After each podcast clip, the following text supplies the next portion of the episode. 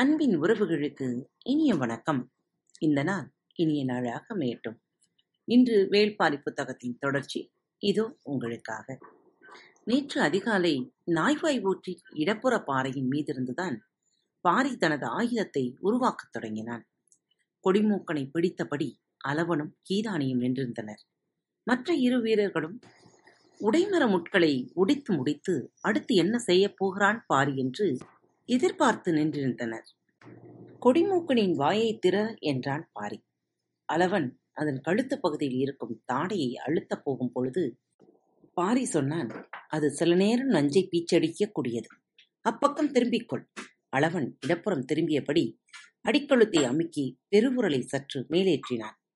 மேலும் கீழுமாக தாடை அகன்றதும் கண்ணிமைக்கும் நேரத்தில் நஞ்சை பீச்சி அடித்தது நஞ்சின் சீற்றம் கண்டு அதிர்ந்தனர். பெரிதுமல்லாமல் சிறிதுமல்லாமல் நடுத்தரமான நீளத்தோடு இருந்த முட்களை கை நிறைய அள்ளி கொடிமூக்கனின் வாய்க்குள் போட கையை அருகில் கொண்டு வந்தான் பாரி அவனது உள்ளங்கையில் இருந்த ரேகை இடுக்கின் வழியே முட்கள் வரிசையாக இறங்கின. கொடிமூக்கனின் நாக்கோடு இணைந்து படிந்தன. அகன்ற அதன் வாய்க்குள் சுமார் முப்பது முட்கள் அடங்கின. முட்கள் எதுவும் மேல்நோக்கி இல்லாமல் சமநிலையில் கிடப்பதைப் போல தாடையை சற்றே அசைத்து சமப்படுத்தினான் அளவன் இப்போது வாயை மூடு என்றான் பாரி. கழுத்து பகுதியை அழுத்திக் கொண்டிருந்த அவனது விரல்கள் இப்பொழுது மேல்வாயையும் கீழ்வாயையும் சேர்த்து அமுக்கி வாயை மூடின. அளவனின் கையெழும்பை நொறுக்குவதைப் போல் கொடிமூக்கன் இறுக்கி சுருண்டு கொண்டிருந்தது. பாதி உடலை கீதானி பிடித்திருந்தான். ஆனாலும் முறுக்கி திருகும் அதன் ஆற்றலை கட்டுப்படுத்த முடியவில்லை. எருக்குனாரை கொண்டு வாயை கட்டு என்றான் பாரி. வீரர்கள் இங்கும் அங்குமாக அலைந்து நாரெடுத்து வந்தனர். கொடிமூக்கனின் வாயை நார்கொண்டு இறுகச் சுற்றினர். குறைந்தது மூன்று சுற்றாவது சுற்று. முடிச்சு எக்காரணம் கொண்டும் கீழ்த்தாடையில் இருக்கக்கூடாது மேல்தாடையின் மேலே இருக்க வேண்டும் என்றான் பாரி. அவனது ஒவ்வொரு சொல்லுக்குள்ளும் இருக்கும் பொருள் அவர்களை வியப்பில் ஆழ்த்தியது. அதன் வாள் சுழன்றி சுழன்றி அடித்துக் கொண்டே இருந்தது. உடலின் கீழ்ப்பகுதி வரை அழுத்தி பிடித்திருந்த கீதானி வால் பகுதியும் சேர்த்து அமுக்கி பிடிக்க முயலும் போது பாரி சொன்னான் வாளினை சுழற்றி அடிக்கட்டும். உன்மேல் படாமல் மட்டும் பார்த்துக்கொள் என்றான். சரி என்று சொல்லியதற்கு தகுந்தாற்போல் அளவனும் கீதானியும் கொடிமூக்கனை பிடித்துக் கொண்டனர். கொடிமூக்கன் தாடையை திறக்க முயலும் போதெல்லாம் அதன் நஞ்சு பை விரிந்து வாய் நிறைய நஞ்சை உமிழ்ந்து கொண்டே இருந்தது. வாய்க்குள் இருக்கும் முட்கள் நஞ்சில் ஊறிக்கொண்டே இருந்தன. எப்பொழுதெல்லாம் வாளை சுழற்றுகிறதோ அப்பொழுதெல்லாம் நஞ்சு பை திறந்தது. அதனால்தான் வாளை சுழற்றி அடிக்கட்டும் என்றான் பாரி. வாயை கட்டியவுடன் மலையேறத் தொடங்கினர். விரைந்து ஓட வேண்டிய தேவையில்லை. ஆனாலும் உள்ளத்தின் வெறி வேகத்தை கூட்டியபடியே இருந்தது. காரமலையின் நான்கில் ஒரு பங்கை கடந்தனர். முதலில் கையெலும்பு நொறுங்குவதைப் போல முறுக்கிய கொடிமூக்கன் சற்றே அமைதியடையத் தொடங்கியது. அதனை கவனித்த பாரி வீரனிடம் பாம்பினை கொடு என்றான். சரி என்று சொல்லி அளவன் அதனை வீரனின் கைக்கு மாற்றினான். வாங்கிய கணத்தில் மீண்டும் வெகு ஆற்றலோடு உடல் முறுக்கி சீறி தலைநெளிந்து எழப்பார்த்தது வீரன் சற்றே பதற்றமடைந்தான். அவனது கை முழுவதும் சுற்றித் திரிகியது. வால்பகுதியின் துடிப்பு மிக அதிகமானது. புதிய உடற்சூட்டுக்கு மாறும் பொழுது அது மீண்டும் எழுச்சி கொண்டு தாக்க தலைப்படும். வால் சுழற்றி விடாது அடிக்க நஞ்சுப்பை இடைவிடாது நஞ்சை உமிழும் அதனால்தான் குறிப்பிட்ட இடைவெளி வந்ததும் பாரி அளவிடமிருந்து இன்னொருவனுக்கு கொடிமூக்கனை மாற்றினான். இப்பொழுது இன்னும் வேகத்தோடு அவர்கள் காரமலையின் மீது ஏறிக்கொண்டிருந்தனர். நேற்று இரவு முழுவதும் பெருமழை கொட்டி தீர்த்தது. எனவே எதிரிகளால் குத்துக்கள் பள்ளத்தாக்கில் ஓரடி கூட எடுத்து வைத்திருக்க முடியாது. சரியான இடம் பார்த்து பதுங்கினால் மட்டுமே அவர்கள் உயிர் தப்பிக்க முடியும். இல்லையென்றால் நீரின் வேகம் அவர்களை இழுத்து வந்து பெரும் பாறையில் அடித்து சிதற வைக்கும். அவர்கள் மழை நின்ற அதிகாலையில்தான் இறங்கத் தொடங்குவார்கள். பகல் முழுவதும் இறங்கினால்தான் பொழுதடையும் நேரம் சமதளத்தை அடைய முடியும். அதன் பின் முழு வேகத்தோடு ஓடுவார்கள். பகலும் இரவுமாக ஓடினாலும் காரமலையின் உச்சியை வந்தடைந்த மறுநாள் பொழுது விடியும் என்று கணித்தபடியே மாறி நடந்து கொண்டிருந்தான் அவனது கண்ணில் இச்சி மரமொன்று பட்டது. அதனது செதில்களில் வழிந்திருக்கும் பிசினை எடுத்துக்கொள் என்று கீதானியைப் பார்த்துச் சொன்னான். கீதானியும் அவ்வாறே பிசினை பீத்தெடுத்துக் கொண்டான். ஓட்டம் படுவேகமாக இருந்தது. நடுப்பொழுது கடந்ததும் கொடிமூக்கனை இன்னொரு வீரனின் கைக்கு மாற்றச் சொன்னான் பாரி. புதிய சூடு கண்டு மீண்டும் சீறி வாள் முறித்து நஞ்சை கக்கியது. முட்கள் நஞ்சினைக் குடித்து ஊறின. பாரி மிக நிதானமாக ஆனால் தெளிவான தயாரிப்புகளோடு போய்க் கொண்டிருந்தான். கடக்கும் வழியில் மலைப்பருத்தியைப் பார்த்தான். அதன் இலையைப் பறித்துக்கொள் என்றான். கீதானி பறித்துக் கொண்டான். இடுக்குப்பாறையின் வழியே வேர்களைப் பிடித்து மேலேறிய வேண்டிய சூழல் வந்தது. ஒரு கையில் பாம்பைப் பிடித்துக் கொண்டிருக்கும் வீரனால் வேர்களைப் பிடித்து மேலேற முடியாது. என்ன செய்யலாம் என்று சிந்தித்தனர். பெரும் பாறையை கடக்க இவ்வழியின்றி வேறு வழியைப் பயன்படுத்தினால் அதிக தொலைவு நடக்க வேண்டியிருக்கும். இப்போது கூடுதல் நேரத்தை எடுத்துக்கொள்வது நல்லதல்ல. குத்துக்கள் பள்ளத்தாக்கை விட்டு சமதளத்தை அடைந்து விட்டால் எதிரிகள் என்ன வேகம் எடுப்பார்கள் என்பதை முடிவு செய்வது கடினம். நாம் மிக விரைவாக முன்னோக்கிச் செல்ல வேண்டும் என்று சிந்தித்த பாரி கொடிமூக்கனை அளவனிடம் கொடுக்கச் சொன்னான். உடற்சூடு மாறியவுடன் அது மீண்டும் வாள் முறுக்கி நஞ்சை உமிழ்ந்தது. வேர்களால் அளவனை முறுக்கிக் கட்டி மேலே தூக்குவது என பாரி முடிவெடுத்தான். சரசரவென மேலேறியவர்கள் அவ்வாறே அளவனை கட்டித் தூக்கினர். வேர்கள் உடலையும் பாம்பு கையையும் சுற்றி இருக்க அளவன் காற்றில் சுழன்றபடி மேலேறிக் கொண்டிருந்தான். பாறையை மேலேறிக் கடந்ததும் மீண்டும் ஓட்டம் தொடங்கியது. ஓட்டம் ஒருவனின் காலில் இருந்து இன்னொருவனின் காலுக்கு விரைந்து பரவக்கூடியது. முன் செல்பவனின் கால்கள் தண்ணீரிலேயே பின்வரும் கால்களை இயக்கத் தொடங்கின. அவர்கள் விரைவு கொண்டு ஓடினர். சற்று தொலைவு கடந்ததும் உக்காமூங்கில் மரம் பெரும் புதரென கடந்தது அதன் இலைகளையும் பறித்துக்கொள் என்றான் பாரி. நீண்ட ஈட்டி போல இருக்கும் அதன் இலைகளையும் வீரர்கள் பறித்துக் கொண்டனர். நடையின் வேகம் குறையாமல் இருந்தது. முந்தைய நாள் இரவில் பெய்த பெரும் மழையால் காடு குளிர்ந்து எங்கும் மனம் வீசிக் கொண்டிருந்தது. அனைத்தையும் கவனித்தபடி நடந்த பாரி எதனின் பாலும் எண்ணங்களை செலுத்தாமல் போய்க் கொண்டிருந்தான். அவன் மனமெங்கும் எதிரிகளே நிறைந்திருந்தனர். மாலை பொழுதுக்குள் காரமலையின் உச்சியை அடைந்தனர். தேக்கனும் இந்நேரம் கூவல் குடியினரை அழைத்து வந்திருப்பான். அவர்களும் மலை விளிம்புகளில் அணிவகுத்திருப்பர் என்று எண்ணியபடி பார்வையின் கோணம் மறையாத இடத்தை தேர்வு செய்தான். அனைவரையும் நன்றாக ஓய்வெடுக்கச் சொன்னான். இரவு முழுக்க கொடிமூக்கனை குறிப்பிட்ட நேர இடைவெளியில் கைமாற்றிக் கொண்டே இருந்தான். நஞ்சுப்பை விடாது கக்கிக்கொண்டே இருந்தது. ஒரு பகல் முழுவதும் நஞ்சூரிய முட்கள் உடலில் தைத்ததால் அதன் நஞ்சை தாங்கும் சக்தி எந்த உயிருக்கும் கிடையாது. ஆனால் இப்பொழுதோ பகலும் இரவுமாக இருமடங்கு நேரம் முட்கள் நஞ்சேறி இருக்கின்றன. இதன் வீரியம் அளவற்றதாக இருக்கும். கொம்பேறி மூக்கனை ஒப்பிட்டால் கொடிமூக்கனின் நஞ்சு வீரியம் குறைந்ததுதான். ஆனால் நஞ்சேறும் பதத்துக்கு இருமடங்கு நேரம் கிடைத்ததால் இதுவும் அளவற்ற வீரியத்தோடுதான் இருக்கும். காரமலையின் உச்சியின் மீது இரவு முழுவதும் கவனம் கொண்டிருந்தனர். பொழுது விடியத் தொடங்கியது. கதிரவனின் ஒளிக்கீற்று மேலேறின. வீரர்கள் வைத்திருந்த அம்பின் முனையை கத்தியால் சிறிது சிறிதாக பிளக்கச் சொன்னான் பாரி. அவர்களும் அவ்வாறே பிளந்தனர். குகையை ஒட்டி ஒப்பரும் கருஞ்செடி இருந்தது. அதன் இலையையும் கணுவையும் உடைத்தால் பால் வரும். அந்தப் பாலை விரல்கள் முழுவதும் தேய்த்துக்கொள் என்று கீதானியைப் பார்த்துச் சொன்னான். கீதானியும் அதன் கணுவையும் இலையையும் உடைத்தான். பாலூறி வந்தது. ஊற ஊற தனது வலது கையின் இரண்டு விரல்களிலும் படும்படி அதனைத் தேய்த்துக் கொண்டான். கொடிமூக்கனின் வாயைக் கழற்று என்றான். அளவன் பாம்பை பிடித்திருக்க வீரன் ஒருவன் எருக்கனாரின் முடிச்சை அவிழ்த்து கட்டையை கழற்றினான். கழற்றிய வேகத்தில் அது வாய் திறந்து சீராமல் இருக்க அளவனின் விரல்கள் அதன் தாடையை அழுத்தி பிடித்திருந்தன. மலைப்புறத்தி இலையை புரட்டி வைத்து கொடிமூக்கனின் வாயை அதில் கவிழ்க்கச் சொன்னான். அளவனும் அவ்வாறே செய்தான். நஞ்சேரிய முட்கள் அவ்விலையில் கொட்டப்பட்டன. முட்களோடு சேர்ந்து கொடிமூக்கனின் நஞ்சு எச்சிலாய் வடிந்து கொண்டிருந்தது. வடியும் நஞ்சு நூல் அறுபட நேரமானது. பொறுமையோடு அனைவரும் அதை பார்த்து கொண்டிருந்தனர். முற்றிலும் வடிந்தவுடன் அதனை வெளியில் போய் போட்டுவிடு என்றான் பாரி. அளவன் குகைக்கு வெளியே போய் புதர் ஒன்றின் மீது கை நீட்டி அது வெளியேற வாகாக பிடியைத் தளர்த்தினான். அம்பு பாய்வதைப் போல அதன் கையிலிருந்து பாய்ந்து மறைந்தான் குடிமுக்கன் மலைப்பருத்தியின் மீது கொட்டி கிடப்பவை உடைமர முட்கள் அல்ல நஞ்சு நிரப்பிய பாம்பின் பற்கள் அவற்றை பார்த்த வீரன் ஒருவன் ஒரே ஒரு பாம்பிலிருந்து இத்தனை பாம்புகளை உருவாக்கிவிட்டானே பாரி என வியந்து நின்றான். பாரி சொன்னான் தாக்குதல் தொடுக்கும் போது ஒவ்வொரு முள்ளாய் எடுத்து அம்பின் முனையில் இருக்கும் சிறு பிளவுக்குள் பொருத்தி தர வேண்டியது அளவனும் கீதானியும். செய்ய வேண்டிய வேலை. முட்களை மிக கவனமாக எடுக்க வேண்டும்.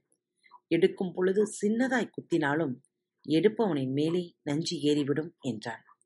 அதனால்தான் உப்பருங்கருஞ்செடியின் பாலை விரல் முழுவதும் தேய்த்துக் கொள்ளச் சொன்னான் பாரி. பால் தேய்த்து காய்ந்த விரல்களின் மேல் உக்கா மூங்கிலின் இலையை கசக்கி தேய்த்தபடி இச்சி பிசினை பூசிக்கொள்ளச் சொன்னான். பிசினை பூசிக்கொண்ட சிறிது நேரத்தில் அது காய்ந்து இறுகி விரல் கவசம் போல் ஆனது. இனி முட்கள் விரல்களில் தைக்க முடியாது. கீதானியால் நஞ்சேறிய முட்களை எடுத்துத் தர முடியும். அவனுக்கு நஞ்சால் தீங்கும் நேராது. இந்த விரல் கவசம் எதுவும் அளவனுக்கு தேவையில்லை. அவன் பாம்பின் வாயிலிருந்தே அதனை எடுத்துத் தரும் வல்லமை கொண்டவன். பாரியின் செய்முறைகள் சிறிது சிறிதாக புரியத் தொடங்கும் பொழுது உருவான நம்பிக்கை அளவற்றதாக இருந்தது. வீரர்கள் தாக்குதலுக்கு ஆயத்தமாயினர். பெரு வில் ஒன்றை பாரிக்கு தந்தனர். மற்ற இரு வில்களை ஏந்தி நின்றனர் வீரர்கள் இருவரும். பாறையின் மேல் நின்று காரமலையின் நாலாபுறமும் கண்களை சுழல விட்டுக் கொண்டிருந்தான் பாரி அவன் கணித்த நேரம் நெருங்கிக் கொண்டிருந்தது. நேற்று இரவு சிறிது நேரம் கனமழை பெய்ததால் எதிரிகளின் ஓட்டம் சற்றே தடைபட்டிருக்க வாய்ப்பிருக்கிறது. அதுதான் இந்த தாமதத்துக்கு காரணம் என்று மனதுக்குள் கணக்கு போட்டுக் கொண்டிருந்தான்.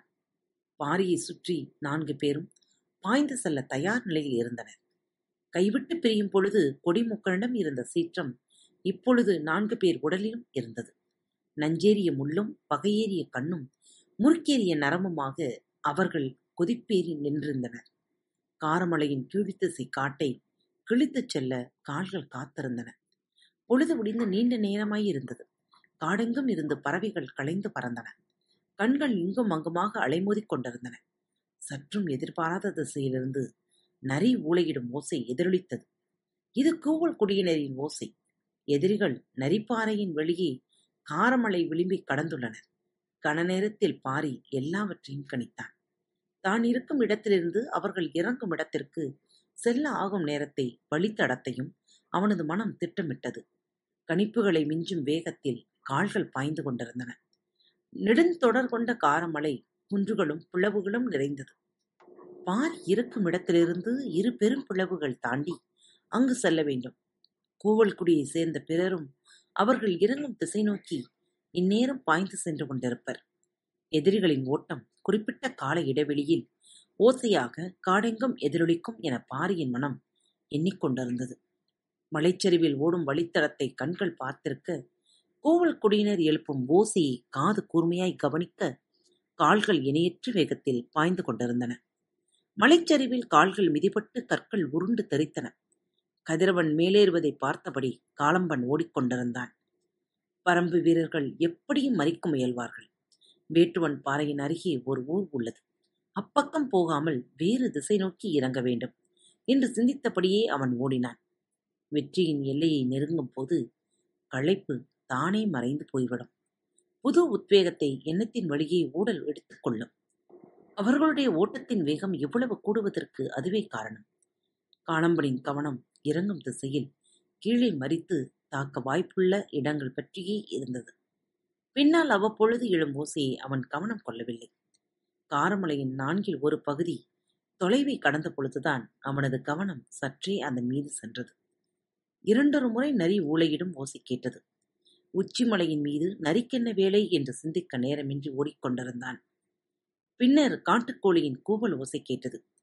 கூவலின் அளவு பெரிதாக இருந்தது. மிக அருகில் இருந்து கூவுகிறது. அதனால்தான் இவ்வளவு சத்தமாக கேட்கிறது என்று காளம்பனும் மற்றவர்களும் நினைத்துக் கொண்டனர். காளம்பனின் கவனம் இறங்கும் திசையில் எதிர்கொள்ளப் போகும் எதிரிகளின் மீதே இருந்தது. பின்னால் சங்கிலி தொடர் போல் பின்னப்பட்டு வரும் ஓசைகளின் குறிப்புகளை அவன் அறியவில்லை. நேரம் செல்ல செல்ல அவர்களின் கால்களின் வேகத்தை கூட்டின. ஆனால் அதே அளவு வேகத்தோடு காரமலையின் பல இடங்களில் இருந்து அவர்களை நோக்கி கால்கள் வந்து கொண்டிருந்தன. எதிரிகளின் ஓட்டத்திற்கு ஈடு கொடுக்க முடியாது.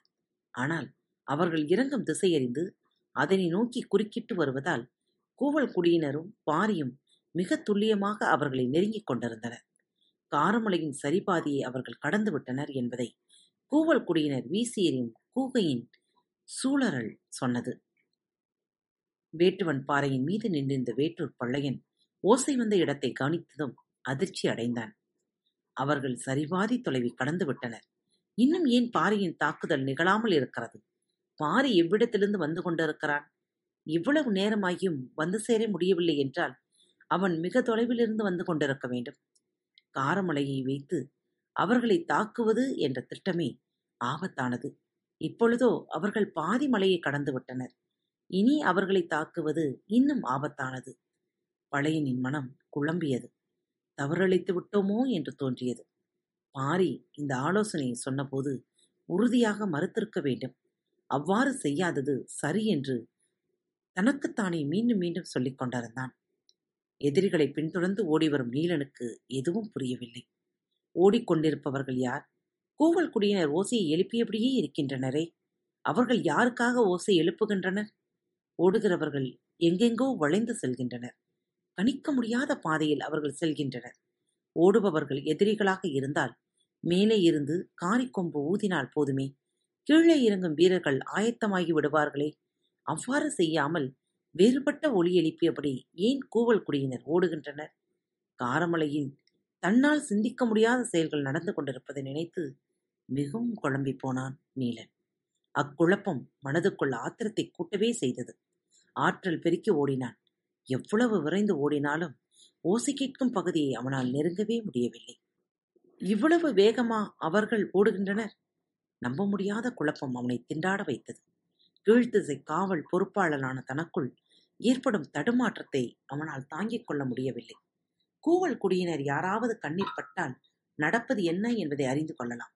ஆனால் ஓசை கேட்கும் இடங்கள் நேர்கோட்டில் இல்லாமல் இங்கும் அங்குமாக இருக்கின்றன. எனவே யாரும் கண்ணிற்பட வாய்ப்பின்றி இருக்கிறது. தேக்கன் தன்னால் முடிந்த அளவு வேகமாக ஓடி வந்து கொண்டிருந்தான். அவனது உடலில் அடி விழாத இடமே இல்லை. கைக்கட்டை இன்னும் கலற்றவில்லை. ஆனாலும் விடாது துரத்தி வருகிறான்.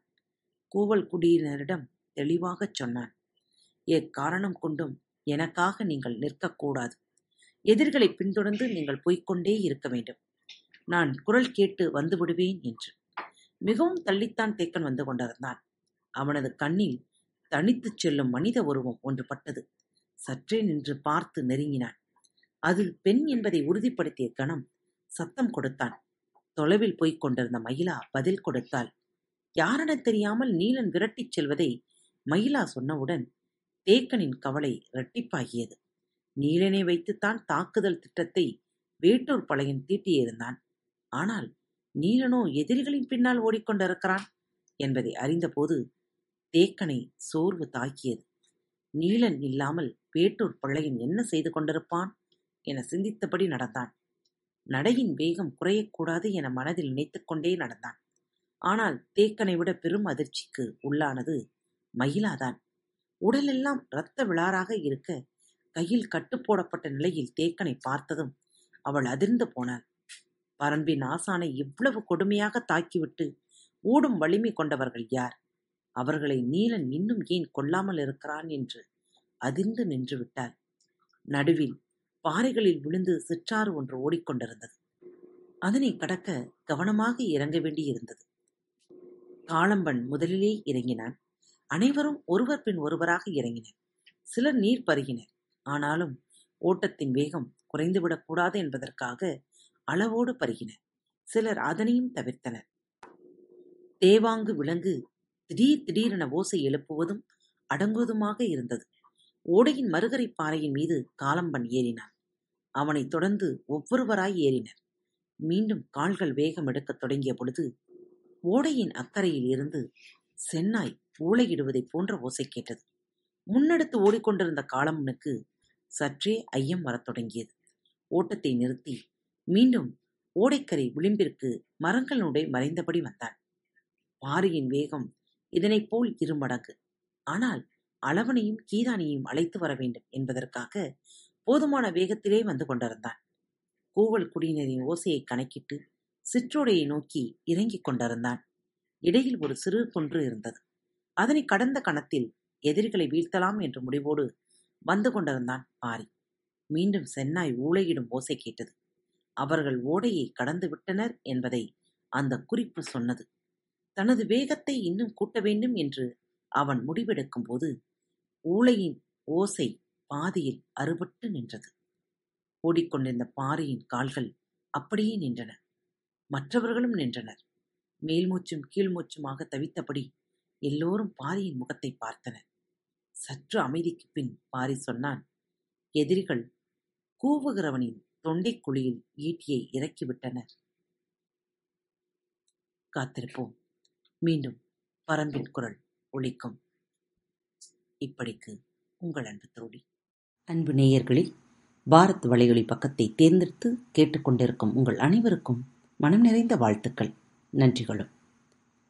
பாரத் வலையொலி பக்கத்தின் நிகழ்ச்சிகள் உங்களுக்கு பிடித்திருந்தால் மறவாமல் லைக் ஷேர் மற்றும் சப்ஸ்கிரைப் செய்யுங்கள். நிகழ்ச்சிக்கான மதிப்பெண்களை ஸ்டார் வடிவத்தில் மறவாமல் கொடுங்கள். நிகழ்ச்சி பற்றிய கருத்துக்கள் இருப்பின் கீழே குறிப்பிடப்பட்டுள்ள இமெயில் முகவரிக்கு அல்லது உங்களது மெசேஜ் பாக்ஸில் ரெக்கார்ட் செய்தோ தாராளமாக அனுப்புங்கள். உங்களது கருத்துக்கள் தான் இந்த நிகழ்ச்சியை மேலும் மேலும் வளர உதவி செய்கிறது. மறவாமல் எழுதி அனுப்புங்கள். இப்படிக்கு உங்கள் அன்பு தோழி.